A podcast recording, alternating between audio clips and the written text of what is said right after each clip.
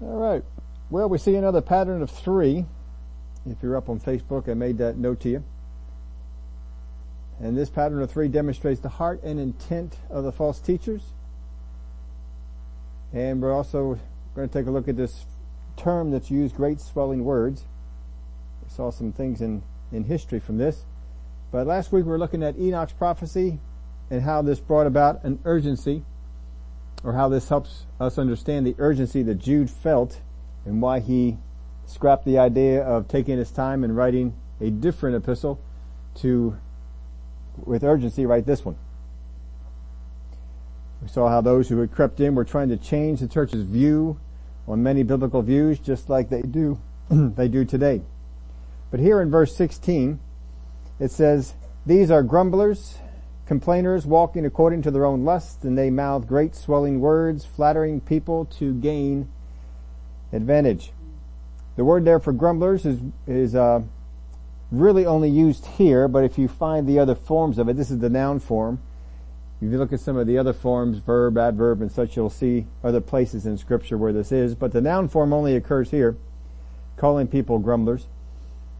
It means one who discontentedly complains. So the complaint comes from things that they're discontent about. It's a smoldering discontent. It's brewing, but it's not out in the open yet. If they let it come out in the open, this would hinder their creeping in and expose them to unwanted attention and scrutiny. So they do try and keep it, keep it down. This word is used in other areas of, of writing. It's used of the cooing of doves and refers not to a loud, outspoken dissatisfaction, but that undertone muttering that would go on. Now just like the angels in verse 6, who were not satisfied with their domain or their role that they had, they longed for something that they didn't have and hadn't earned. And the same here with, with these guys, these uh, false teachers. Now I can live a life governed by the Word of God, or I can live a life governed by my natural instincts, desire, and aspirations, and that's what these guys are going for, that they're trying to pass it off as being governed by the Word or governed by His Spirit. And Jude is trying to, to show them this is how you tell the difference between those that are governed by natural instincts and those that are governed by spiritual. Now the verb form of this word is used in 1 Corinthians 10.10 when it talks about the Israelites and how they also complained and were destroyed. And that's the kind of grumbling that would be there. Of course, they grumbled and complained under their breath until it came all out and then they just were ready to hang Moses out. And it will, after a while, you get this under the surface, but it will come out to a much more outspoken uh, type of complaining that would go on. So he says, these are grumblers, complainers, walking according to their own lust.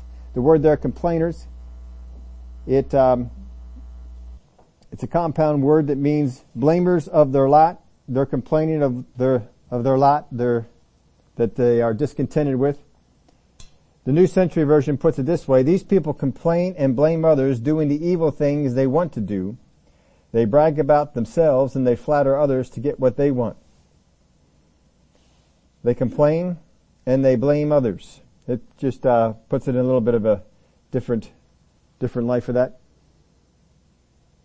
I uh, wrote down this quote, but I didn't write it down who I got it from, but it has rightly been observed that whenever a man gets out of touch with God, he is likely to begin complaining about something. I thought, well, that is surely profound.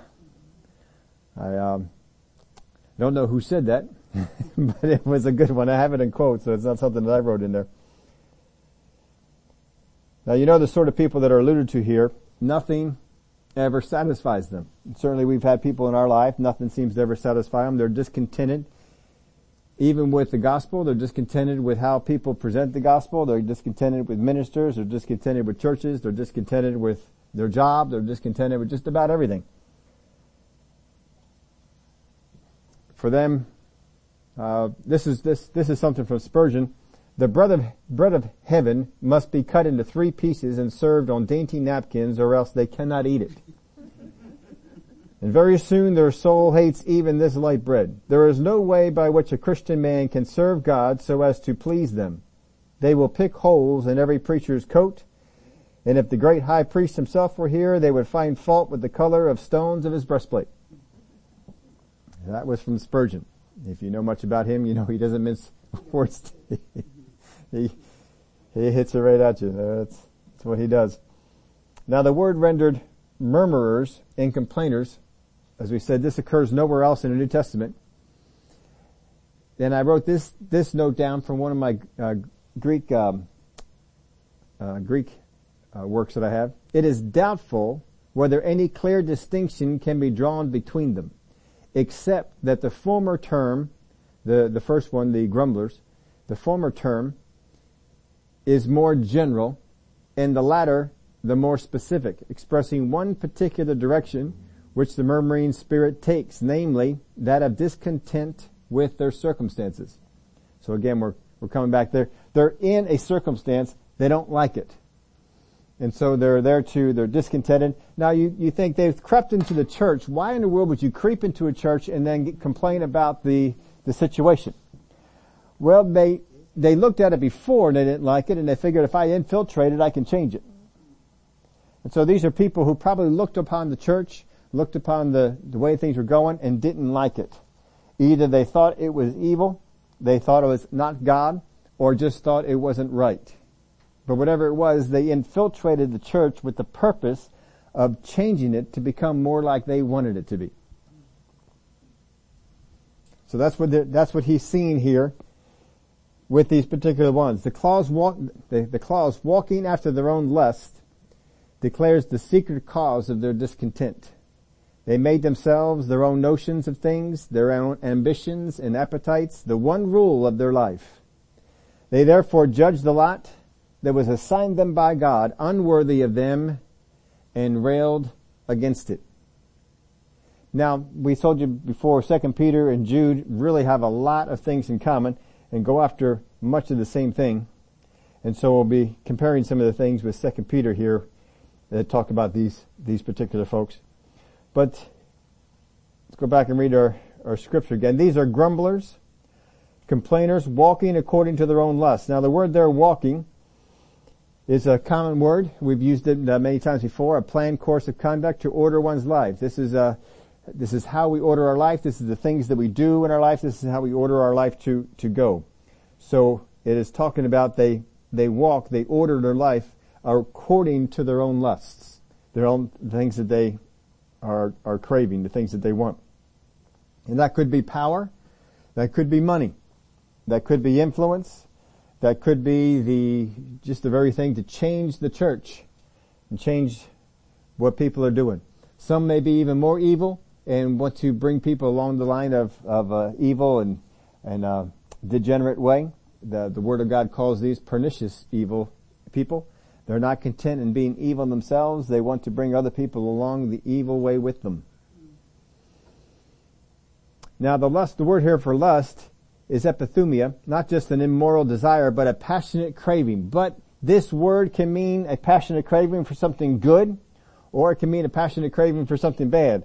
Some positive places where you'll see this word used is Philippians 1.23, for I am hard pressed between the two, having a desire to depart and be with Christ, which is far better.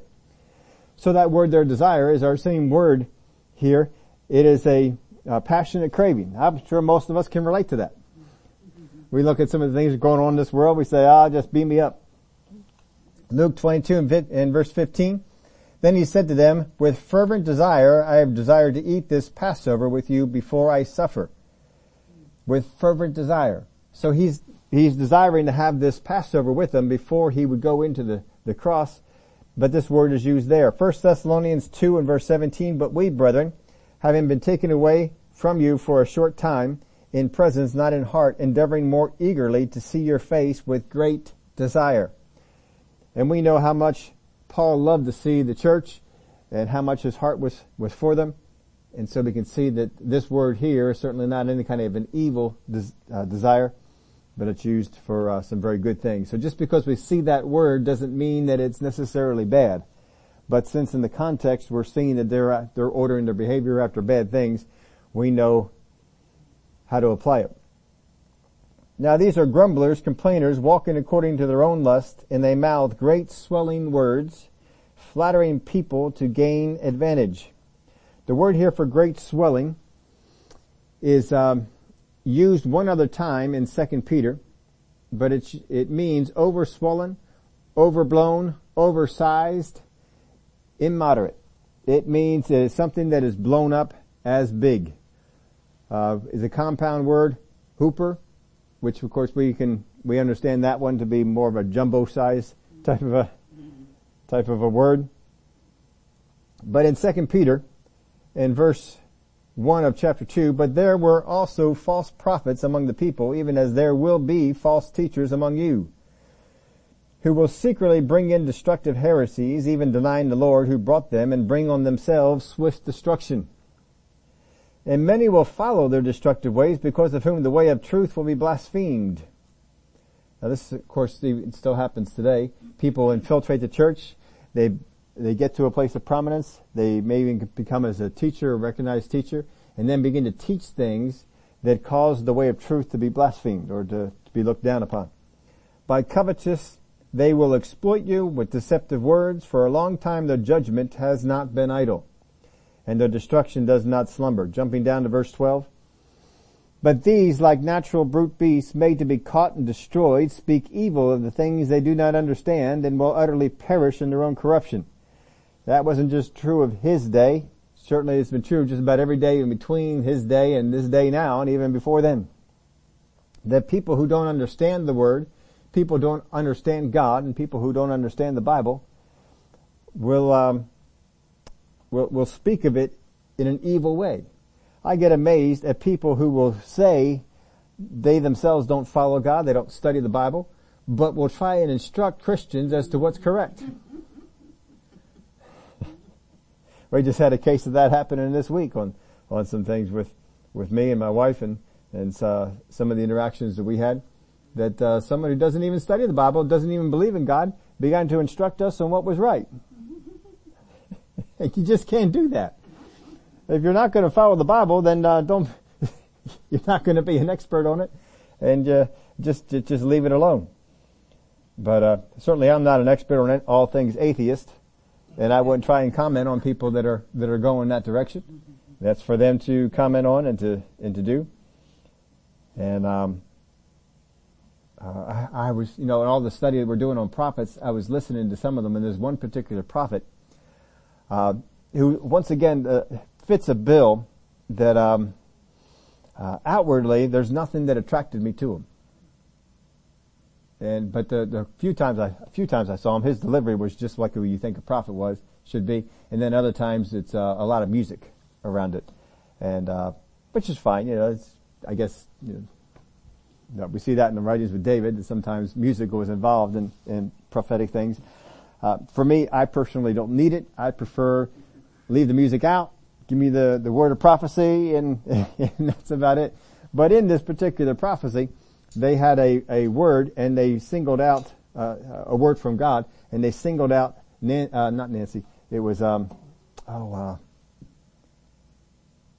now I forget who it was, but one of the prominent uh, political people in the in the thing, and now I can't think of who it was, and uh, mentioned something about them. This is their first time here, and I thought, oh, that person must must believe in maybe a reincarnation or something like that. It wasn't something I was familiar with not that I'm an expert on that particular person. You, there are certain people in politics that are just so evil. I really try and stay away from everything that they say and do. You can't stay away from everything, but whether they uh, believe that or not, I, I don't know. But anyway, there's this one particular uh, person that was prominent, and, and, and this was a, a somewhat. It wasn't a complete outright rebuke of them.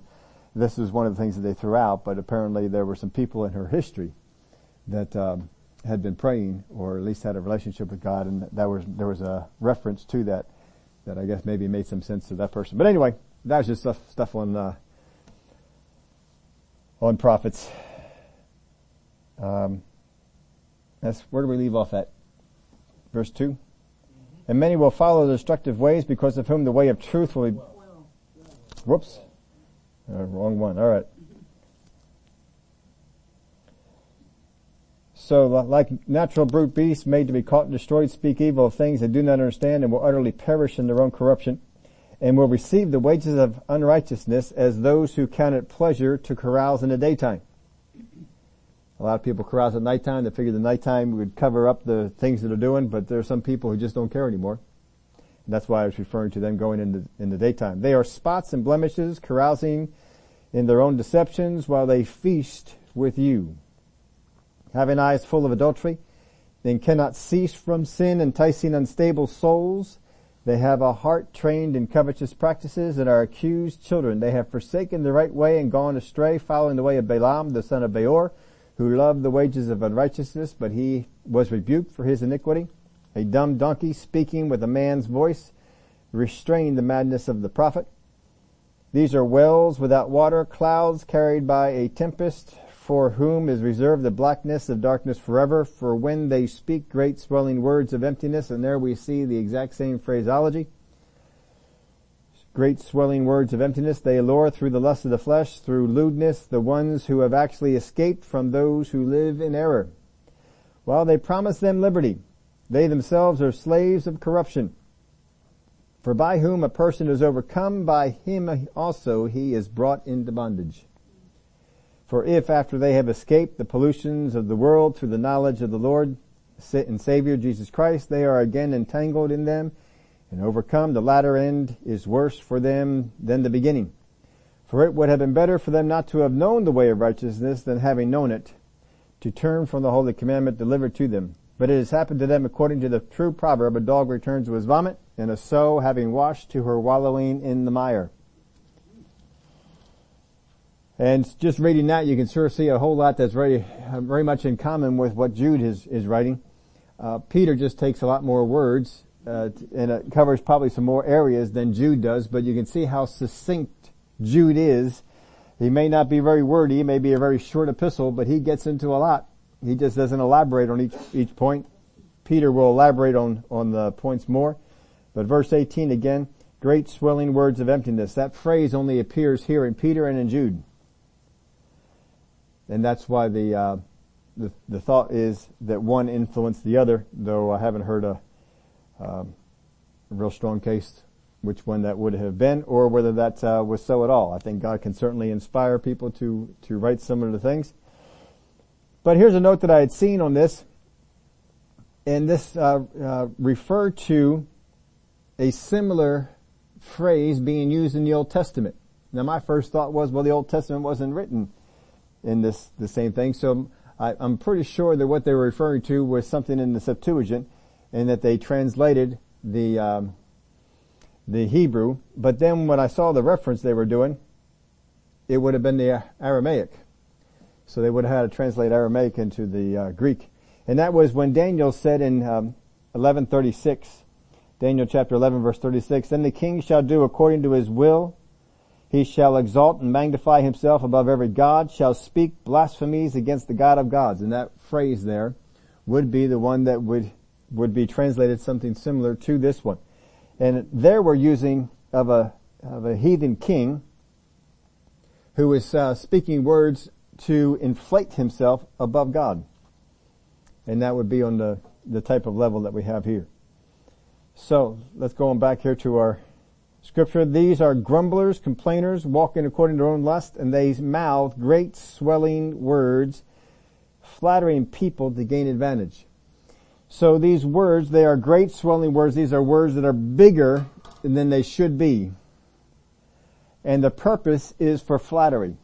So they target you and they flatter you with words that are, are big words. There are, no one else is like this. No one else does this. No one else is in this way. And as soon as you begin to hear this stuff, you know, just begin to tone yourself down, just begin to, to think about these kind of things because people do sneak into the body of Christ and begin to use these kind of phraseologies and, and to begin to uh, build you up, talk to you about some about some things, but their lives won't won't demonstrate it. It won't it won't bear itself out. You know, I've had people come to me, as you probably have had come to you, and tell certain things about you. Oh, what you do over here, it's so good. I don't know of anybody who does anything like this. As soon as I hear that, I sort of say, uh huh. I don't say that out loud, but I just kind of keep it in, in, mind. And sure enough, later on, I'll see some things that go on in their life that certainly depict that they didn't mean a single word that they said. And, uh, they're just there for the purpose of saying those words is to flatter people to gain an advantage. Whatever the advantage might be that they want. I want to gain the advantage of you thinking that I am more of a man of God than I am, or a woman of God than I am. I want you to think that I am more anointed than I am anointed. I want you to think that I walk in more things than that I do walk in. And if I think that they walk in these, these certain things, then maybe I would, uh, you know, give them some opportunity in those particular areas. That's what they think. That's what they want. Or as in the case of Absalom, if you remember in the Old Testament, Absalom used these great flattering words to speak to people about his role in the kingdom. And if I just had a role, boy, I would, I would see your case and I would decide for you. And, and these are great flattering words. There was no substance to it. But his purpose was to get into a position that he could use to go against his father. So they're walking according to their own lust. Whatever it is they, they greatly desire. There is something that they greatly desire. I don't know exactly what it is, and it's going to be different for different people, but there's something that they greatly desire. And they see you as a possibility to get what they want. Somehow you can be used in that way. at least they think you can be. And as long as they think that you can be, they will continue to, to say these things and promote these things. But as soon as they determine that either it's, it's not working with you, or you can't get for them what they want, they move on.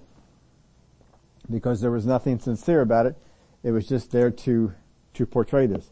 So just always be careful uh, about that with people.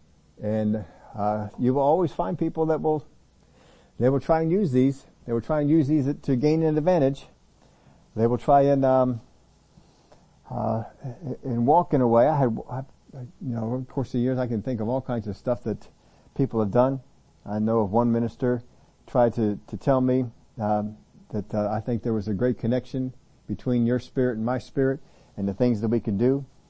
And um, I'm thinking, I felt absolutely nothing. In fact, I don't even think you're anointed. and I didn't. I thought they had no anointing at all. And it was just all um, show and mirrors is, is what it was. And I just, I didn't even reply. I didn't even respond to it. I just let it go. And eventually they stopped sending me stuff. And, which is good. I didn't need to, need to hear it. I guess they figured I wasn't buying whatever that, um, whatever that might be. But you'll have, uh, people that will go along this way and there's something that they're trying to get. Something that they're trying to gain. And don't, um, don't fall for it. I put in your outline this kind of, this note. Should I be afraid of compliments?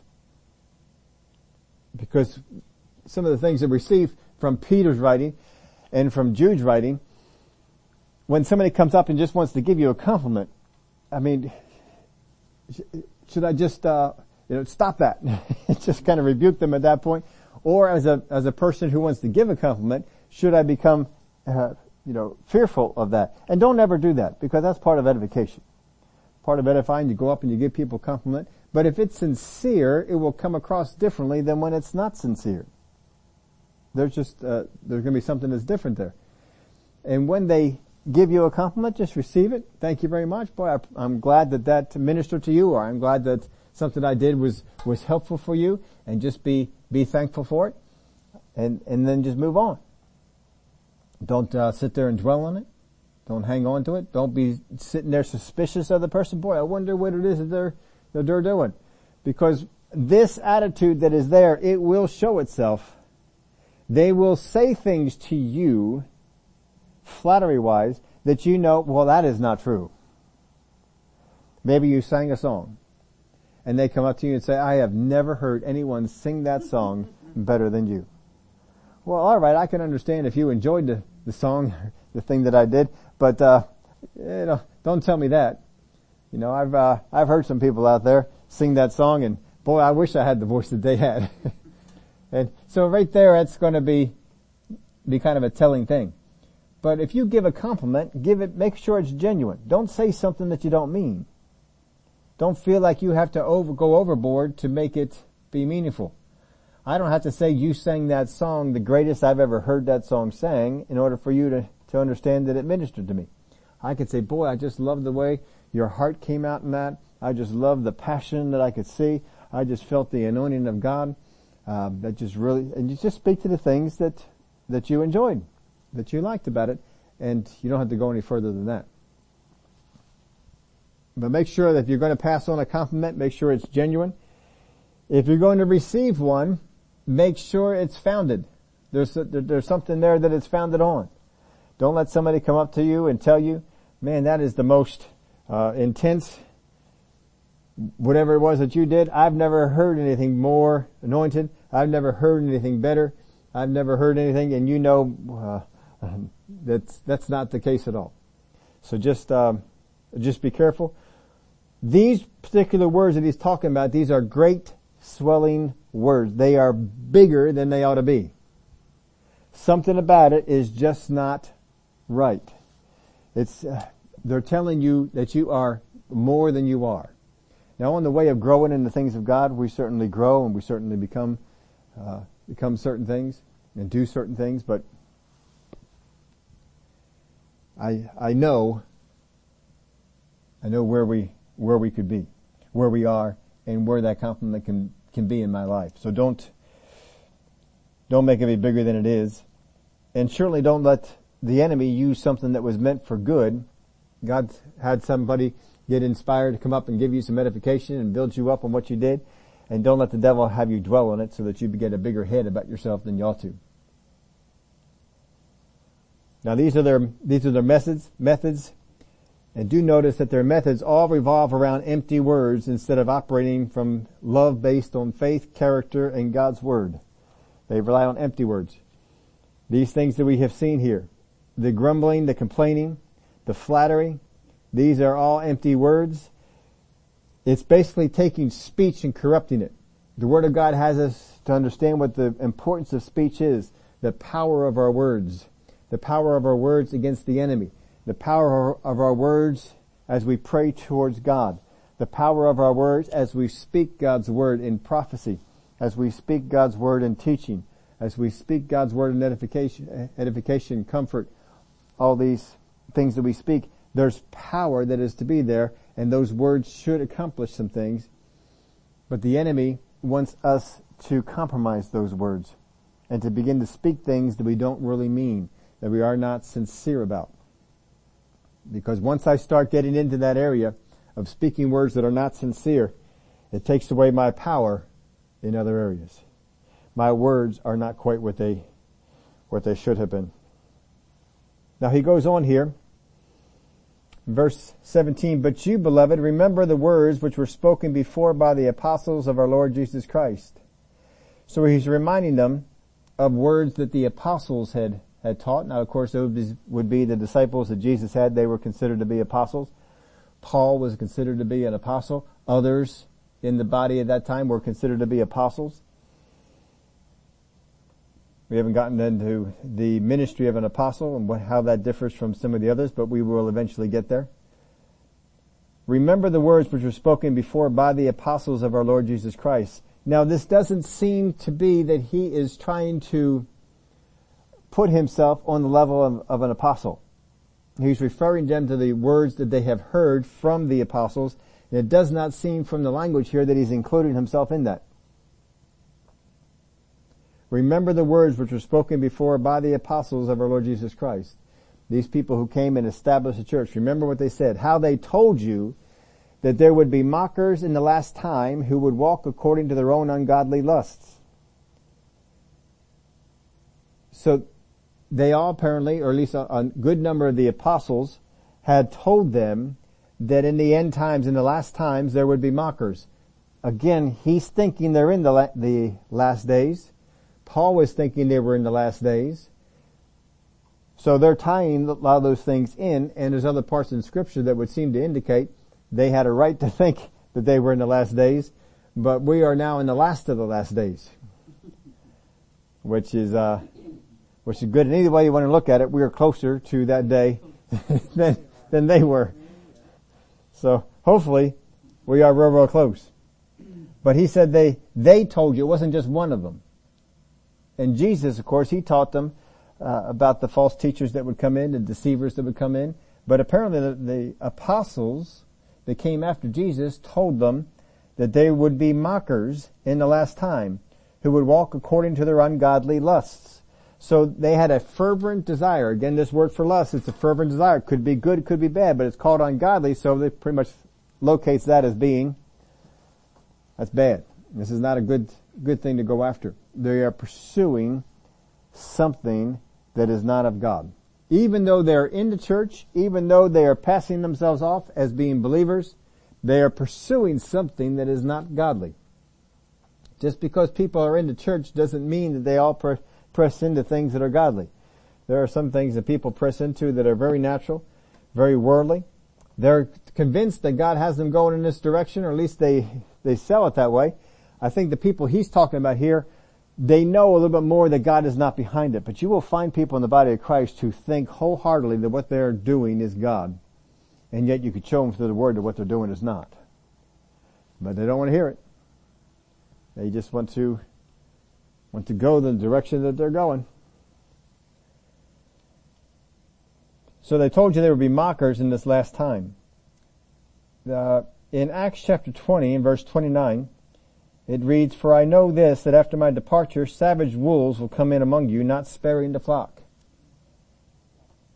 In 2 Timothy 3, 1 through 5, But know this, that in the last days perilous times will come, for men will be lovers of themselves, lovers of money, boasters, proud, blasphemers, disobedient to parents, unthankful, unholy, unloving, unforgiving, slanderers, without self-control, brutal, despisers of good, traitors, headstrong, haughty, lovers of pleasure rather than lovers of God, having a form of godliness but denying its power. And from such people turn away. That is quite a list. And it's amazing that people like that would get their way into the church. But he's telling them, they're coming. They will be, they will be around. You've got to begin to spot them. In 2 Peter chapter 3 verse 1 through 4, Beloved, I now write to you this second epistle in which, in both of which I stir up your pure minds by way of reminder that you may be mindful of the words which were spoken before by the holy prophets and of the commandment of, commandment of us, the apostles of the Lord and Savior, knowing this first, that scoffers will come in the last days. The word there, scoffers, is the same word we have for mockers and saying, Where is the promise of his coming? For since the fathers fell asleep, all things continue as they were from the beginning of creation. So they're going to be mocking. What do you mean it's, it's going to be, what do you mean anything is going to be different? Everything's the same. This hasn't happened. People would be saying this today. What do you mean there's a second coming of Christ? People have been saying that for centuries. There is no second coming. He's not here. What do you mean there's a coming a, a kingdom? They've been saying that for a long time. There's nothing here. And they begin to mock the things that God had promised. The same word is being used here. Now the world today, you look at the press, you look at the heathen, you look at people that, that are be called philosophers, even professors at college, they mock what they don't understand. They don't press in to understand it, they mock it. They take the people that want to side with it and they mock them. I hear many a story of a college student who goes to college and the professor, if they have a different view of the professor, they will mock them in class. They will put them down. They will give them a hard time in their grades.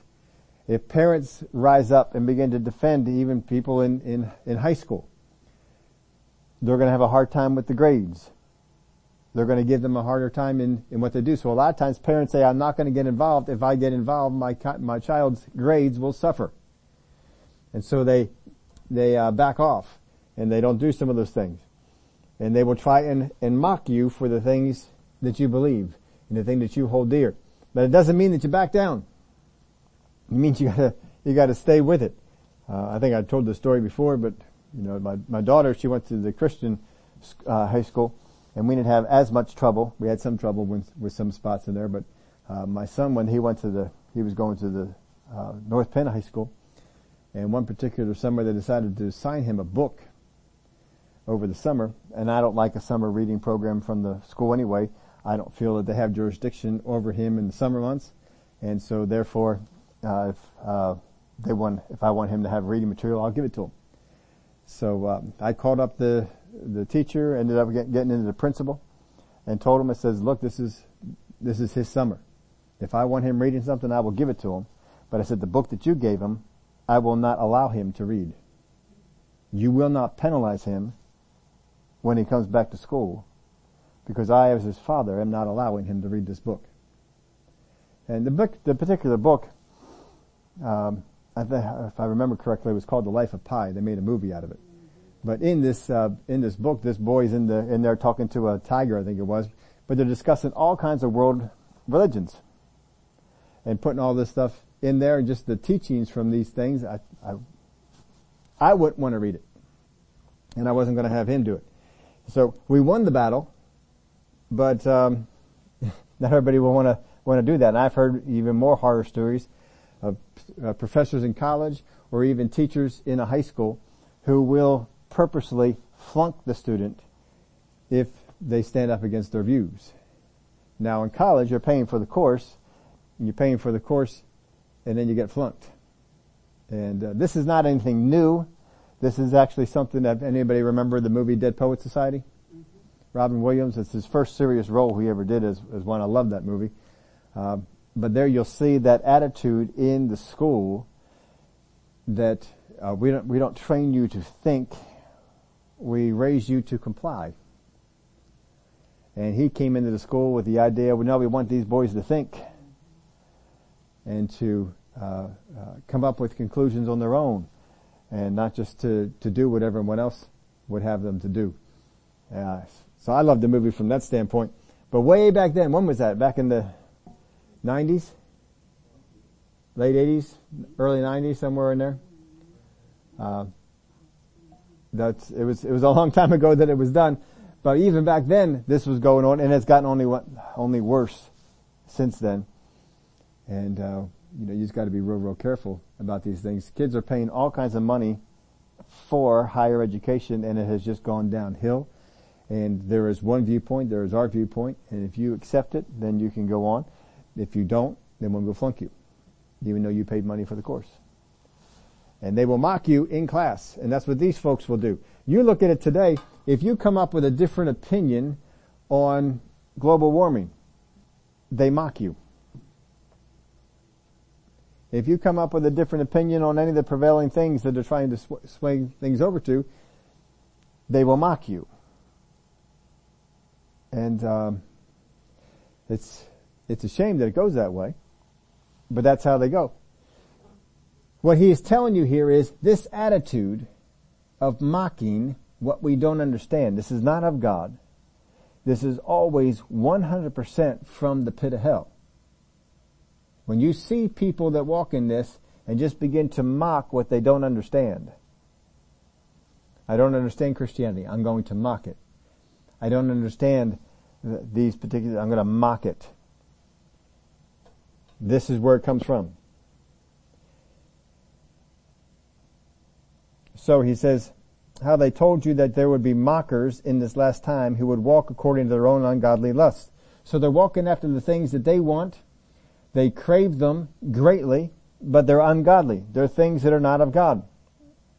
And in order to get people to not go after the other things, they mock them. Or uh, even right now, they want people into school systems. They want them to be indoctrinated in this way. And so people that are in private schools, families who take, put their kids in private schools, families who decide to homeschool, they get looked down upon, they get mocked. How many times have you heard people that were homeschooled being singled out. Oh, well, they were homeschooled. Most of the times homeschoolers will outperform those that were in, in school because they got more individual attention and they were able to learn the material and understand it. If you're just teaching one student, you can tailor the way that you teach to the way that that uh, particular student learns, and thereby they can they can learn more. You get a class of 30, and a lot of times some of the kids in there are slipping through, not understanding, and the teacher's not able to interact the way that they, they could with a smaller classroom and be able to either figure out why they're not getting the material or even that they are not getting the material. Now he says here, how they told you that there would be mockers in the last time who would walk according to their own ungodly lust. These are sensual pers- persons who cause divisions not having the Spirit. These are sensual persons. The word sensual there denotes what pertains to man, the natural personality as distinguished from the renewed man. It's, it's not spirit.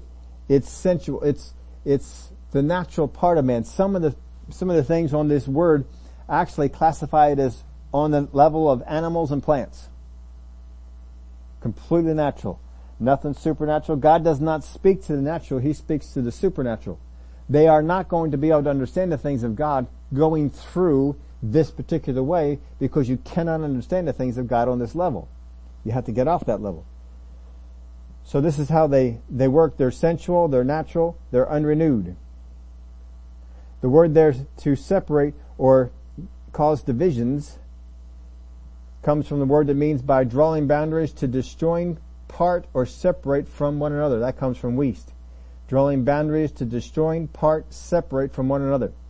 So they want to mock certain ones that don't walk according to their views so that people feel odd about going after those particular, those, that particular side. I don't want to be counted as one for this because if they know that I am for this, they will mock me. They will uh, do harsh things to me, whatever it might be. This comes out, as we say, the pit of hell. But the, the idea here is to separate. If we have people who are not going to go along with the program that we have, we want them to be separated, we want them to feel separated and to feel like they are on the outside. By them being on the outside, they can't infiltrate the people that we have convinced. So that's why they want to separate. We've got this group of people here and they buy into it. They believe it. Because they believe it, all these other people out here, we've, we've made them separate. We've pushed them away. We've mocked them. We have put them down. And people have no respect for their viewpoint. So they're not going to be as forthtelling about their viewpoint because they're just going to get mocked some more. And this, this way, these people who were once on the outside, infiltrated inside, began to do all these things that Jude began to depict here and once they got that power on the inside, they turned the attitude through the mocking so that the people who had the truth were looked at as outsiders, looked at as kooks,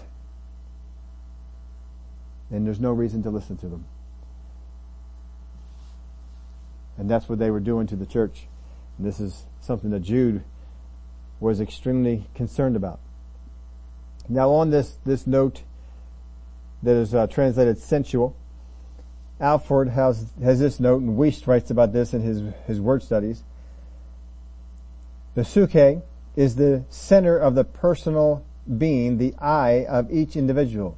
It is in each man bound to the spirit, man's higher part, and to the body, man's lower part. Drawn upwards by the one, downward by the other. He who gives himself up to the lower appetites, or that is fleshly, he who by communion with his spirit, with, with God's spirit, is employed in the higher aims of his being. That is a spiritual person. He who rests midway thinking only of self and self-interest, whether animal or intellectual, is the, the sensual person. So we have the fleshly, that is the lowest. We have the spiritual, which is the highest. And Alford puts it at the sensual, somewhere stuck in the middle. Kind of like the Bible would call lukewarm. The selfish man, the man in whom the spirit is sunk and degraded is into subordination to the subordinate soul. But that's not where God wants us to live. God wants us to live on the spiritual level. He wants us to live on the higher level. If we live on the spiritual level, He can reveal things to us in our spirit that our mind can't understand. It can't wrap its, uh, It wrap its head around. I can't grab hold of that, but my spirit can. Once my spirit grabs hold of that revelation, that, uh, that insight that God has given me, then I take it from my spirit and I begin to teach my mind. I renew my mind on that particular thing, and now I have a different outlook. It's imperative that what we get in our spirit we teach to our mind. It has to have an effect on the psuche or on the on the uh, soulish level of a person. But if I don't have that revelation that comes in through my spirit to teach my soul, to teach my psuche as the, the word is here, if I don't have that revelation that comes in, then this, the psuche, the soul of the, of the man is only going to hear what comes through the flesh. And that's why it's going to drag it down go into a negative way.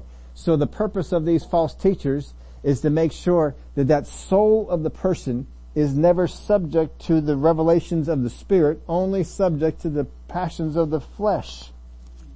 And so they begin to stir up things of the flesh as if they were spiritual. Thereby these people pursue these things and go after that. And you'll see this in all kinds of, of stuff. Instead of people pursuing the gifts of the Spirit as God ordains, people, and we're talking now, I don't know what was going on there in Jude's day in this, but I know what goes on here now, and people are going out there and prophesying to chairs.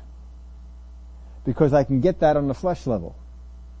Not, I can't get that on the spiritual level. God is not going to give you a word to a chair. He will not do it. But people get in this, this notion, I've heard them. I know they're still going on around. I'm sure if any of you walked into one of those places, you'd walk right out of it. But they want you to prophesy to a chair for the purpose of learning how to do it. But if I'm going to learn how to do it, I got to learn what comes into my spirit, not what comes into my flesh. But that's how they will, they will begin to do these things. You'll, I've made reference to this in some of the Sunday mornings. Some of the people that were in the one church service I was in, and they're there grunting and moaning and all sorts of stuff all throughout the church while the preacher is, is going on and preaching. Fortunately, this man was a bold one and he knew the congregation and he, he told him to shut up. I, I loved it. I was thinking, well, this is, I like this guy.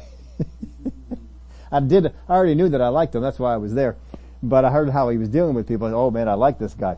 This is good. He knows that's flesh. I knew that was flesh. I heard them going on about this. It disturbed me because I know that's coming from their flesh. But they were trained to think it comes to my flesh and it goes to my psuche, my soul, and I just begin to speak it out. And I think I'm doing something spiritual. They're not. But they think they are. Once you get into this level, then people begin to take revelation that comes to their flesh and begin to speak it out about the Bible as if it was spiritual. Now the people that are spiritual will hear that and say, that's a bunch of garbage. But they won't hear it. Most people that will get into this, if you try and pinpoint the things that they're doing as being flesh and not being spirit, they will either separate themselves from you, they will ridicule and mock you. If they can get people to, to disbelieve you, what you say, they'll still continue to hang around. And you'll, you'll see this with, with people today. People are trying to pass off what comes to their flesh as something that comes to their spirit. And this is what they were doing in this day. They were not spiritual people. They were causing divisions. What is the difference between causing a division like they were doing and causing a division between good and bad? Because we can see many times that Paul, Peter, would, would single out different ones and say, you are not of God. Paul, you know, he found a sorcerer and he identified them as a sorcerer. And uh, certainly there was a separation that was there. But for that person, there was a road back in. Repent. Follow after God. And you can go this, this way. There's always that particular way. But the people that are just creating the separation, there's no room to repent. It is you are an unbeliever. If you could become a non-believer in the area of global warming, there's no way back in. You're done if you don't go along with what all the scientists believe, because they'll all say, you know, uh, all ever you ever hear that? All scientists agree. That's false. Anytime all scientists agree, there are certain ones that have been quieted because they never all agree. You can go in there and You can look at the different theories they have of how the universe works or how, how the earth works or how the solar system is held together. There's all kinds of theories on it. And one believes this theory and one believes this theory. They don't agree. They don't necessarily hate each other, but they don't agree.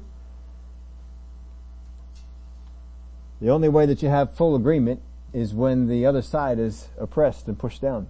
And the only ones that ever get pushed down in this way are the ones that have the truth.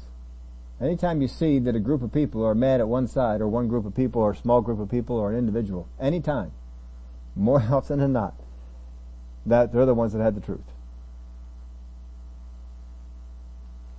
That's why they, that's why so much rose up against them.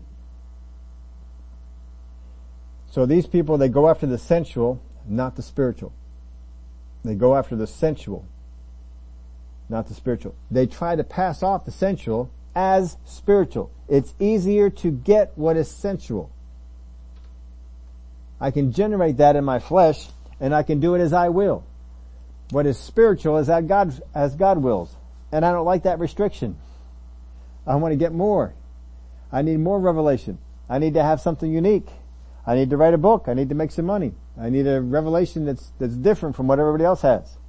And if I open myself up to get a revelation that's different from what everybody else has, there's a certain entity out there that will accomplish that for you. So essentially these men were not spiritual, they were carnal and insensitive to the Holy Spirit. It is real frustrating to people that are sensitive to spiritual things to see someone who has made themselves sensual to flesh things, passing it off as spiritual, they will call it out. They will point it out. And most times, uh, people, those people will refuse it. They won't receive the, that particular thing. There's a certain attitude that people get and when they have that, they don't receive rebuke. They don't receive correction from anyone. They are their own person. Well, I answer to God. Is that right? Kind of interesting how the Bible wasn't set up that way. David didn't say, I answer to God. If I want to have Bathsheba as a wife, I'll have Bathsheba as a wife. He didn't say that. he knew better than to say that. Saul tried to say that he answered to God.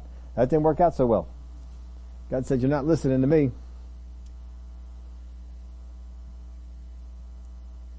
Now again, sensual in the context, in the, this particular context here, it has nothing to do with, with anything sexual. It's just sensual in that it comes through your flesh. It describes a person who lives only by and for what he can get through his physical senses. This is how he lives. But he passes it off as something that's spiritual. The, um, the way that Jude Racy's saying these people are easy to identify. There are three things here. First off, fruits. They will not have the fruit of the Spirit going on. They can pass off some waxed fruit that looks good, but when you get right up close to it, it's not there. They can pass off, I have the fruit of patience, and there's an appearance of patience there. But when pressed, you find out that that uh, that wax apple doesn't have any juice inside of it at all. There's nothing genuine about that. So the fruits are going to be they're going to be true if they're spiritual. If they're fleshly, those fruits are going to be fake. They're going to be wax. They may look real, real good. I think at that time we we took. Uh, uh, Angel out to, to eat. I think it was over at Olive Garden. She, she likes Olive Garden. And one of the first times that we were there with her, and I don't know if this is just a new thing that they had done, but, uh, Olive Garden, they came on out and they had a tray of the desserts. And so they bring the tray of desserts out there to you. And, and I, I, can still remember, this was years ago. This was one of the first times we brought Angel out. That's how long ago it was. And they brought the tray of things on out there and Angel's, she's looking it over and she's, uh, oh, she's, she's being real careful, doesn't want to, uh, you know, touch the food. You know, I think I might like, uh, she's trying to pick out which one, and I guess somehow she inadvertently touched one and found, oh, that's not real. Cause they really made some very, they looked real.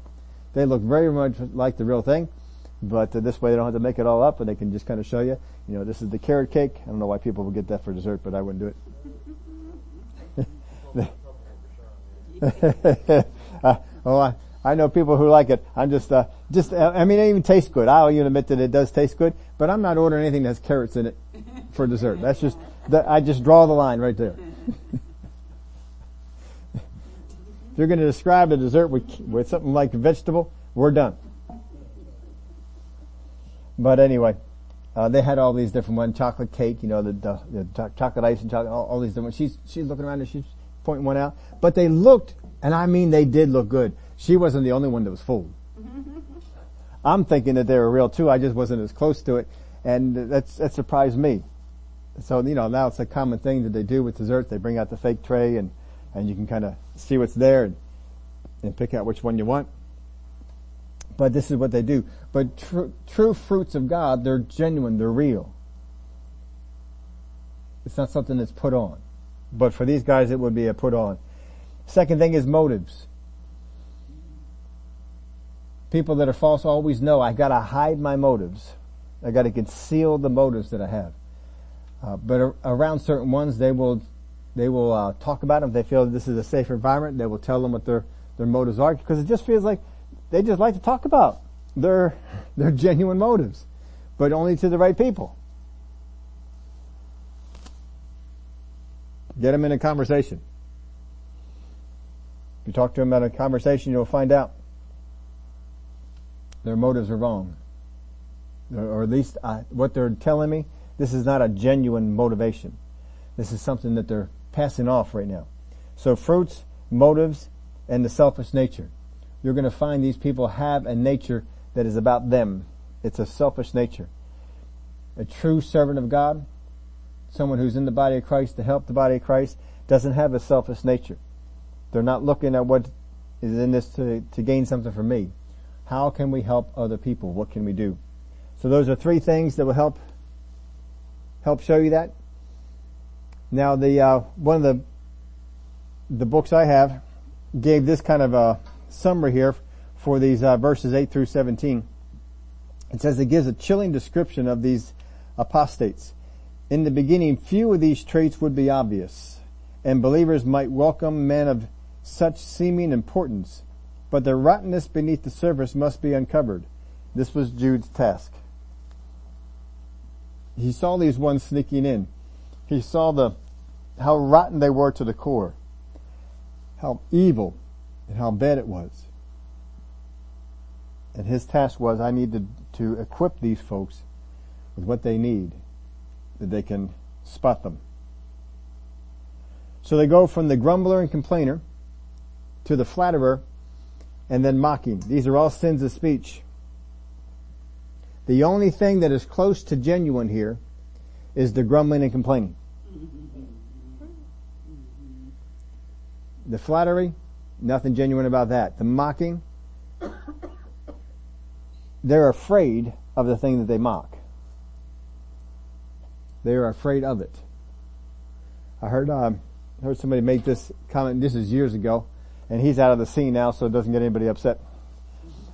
but way back when Al Gore ran for president, and uh, he uh, went through all the, the, the stuff, he, he decided to go in a different direction after that and stayed out of politics and he went on preaching about the global warming and the icebergs melting and all this sort of stuff and he became an extremely rich person.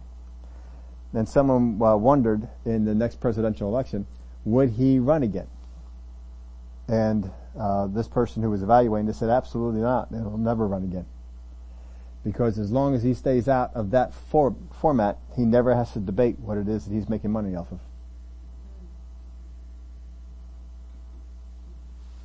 If he got into the political spectrum again and began to run, then that would come up and he'd have to debate it. and he knew you can't win in a debate.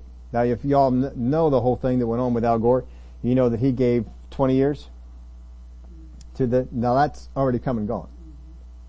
And nothing that he made all his money off of, uh, came about. In fact, there are even pictures of him in his big house, in his office, with multiple huge monitors and computers going. I don't know why he needed them all, but he, he let, he took the picture. It's in his house. he took the picture and allowed the picture to go out. Apparently he didn't see any problem with that, But other people say, wait a minute, you're telling everybody else they got to cut down on what they're doing, and you got this big house for just you and your wife, and you got all these huge monitors that you're running in there to do what? And you know, of course, all these folks they'll ride around on planes and uh, and all the other sort of stuff because they don't believe it. They preach it, but they don't believe it.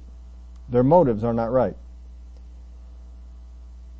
So again, you're going to see this. They grumble, they complain. We try and keep this under wraps, just so people can know that I'm discontented about something. And as they become interested in me, then they want to know what it is that I think can be better. And they'll flatter me so that I become interested in what they think is better. And they will mock those that will take what they want to do and make it better.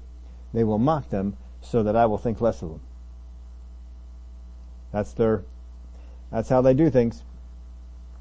The speech attempts to cover up their motives and actions, but once uncovered, their words and attitudes change. If you ever get one of these per- persons and you uncover their true motives, you uncover their, that their words are fake, if you uncover their attitude, you will see a complete change in this person because the fruit they portrayed was fake. And if you ever see somebody who goes from sweet, nice, patient, loving to bam, angry, vicious, uh, accusatory, just over, just, just in a second like that, then you know this is the genuine, that was the fake. If you are a believer, tying into your spirit, that will not happen. Even if you get something that gets you so upset that you switch over and you get angry and you do, do stuff, what happens to the inside of you? Holy Spirit begins to convict you and say, hey, you're going in the wrong direction. Yes, I am. And a lot of times we'll just stop and say, I need to apologize. I'm, I'm going in the wrong direction. I don't mean to, to go in that way.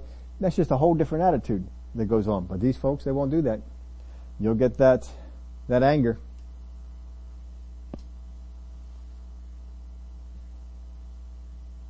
Now he's going to be moving on in some other, some other aspects of things. He's given them what he feels will help them to uncover and to see Second Peter. Of course, he's going to get into a whole lot more detail of some of this. But really, what we have in Jude here, this gives you everything you need to spot these ones who want to creep in, who want to sneak into the body of Christ and begin to exert their influence to the point where they begin to change the direction of the ministry, change the direction the church is going, change the direction of the teaching, change the direction of the outreach, change the direction of all the things that are being done so that it's not accomplishing the purpose that God has, it's accomplishing the purpose that they have. He saw this as very, very grave, very severe, and surely we can see this now. And even though maybe here in this church we don't have people like that trying to sneak in, or if they have, we've, you know, extracted, uh, gotten them out. And, but the, there's a body overall, and there's people that are going to come to us via YouTube, via the TV, via however it is that, that uh, they come to us, we've got to be be watchful of these things. We've got to be careful. We've got to know the word. We've got to stay up on what does the word teach. I need to stay tied into my spirit. I need to receive things from my spirit on a regular basis. It should be daily, but at least it ought to be a couple times a week. You ought to receive things in your spirit. The more you keep receiving in your spirit, I know how to receive things into my spirit the people that are this way, they'll never be able to speak to your spirit because they're fleshly. They'll speak to your, to your flesh, but you, it, the more that you can determine, now that's my flesh. That's not my spirit, that's my flesh. My flesh is getting excited, but my spirit is not excited about this at all. Then I begin to determine these things, and I, that immediately begins to tell me something's not quite where it should be here. Now just because a person in the body of Christ does not minister to my spirit doesn't mean they're false. It may just mean they're not very mature yet.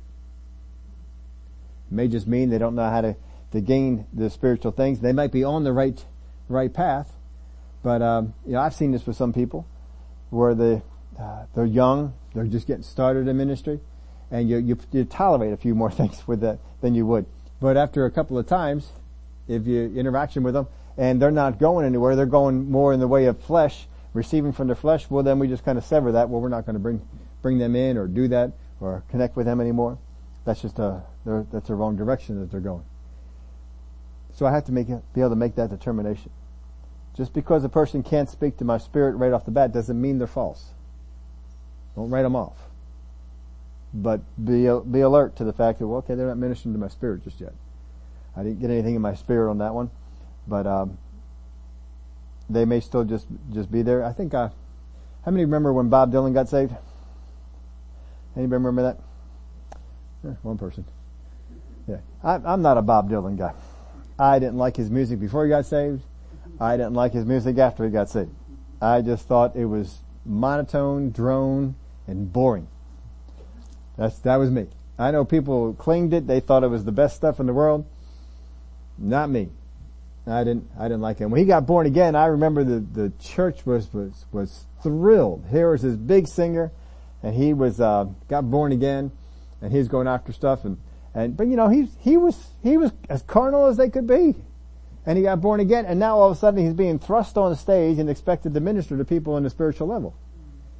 And so he began to try and sing. He just tried to change the songs instead of singing about the world stuff. He was going to sing about God.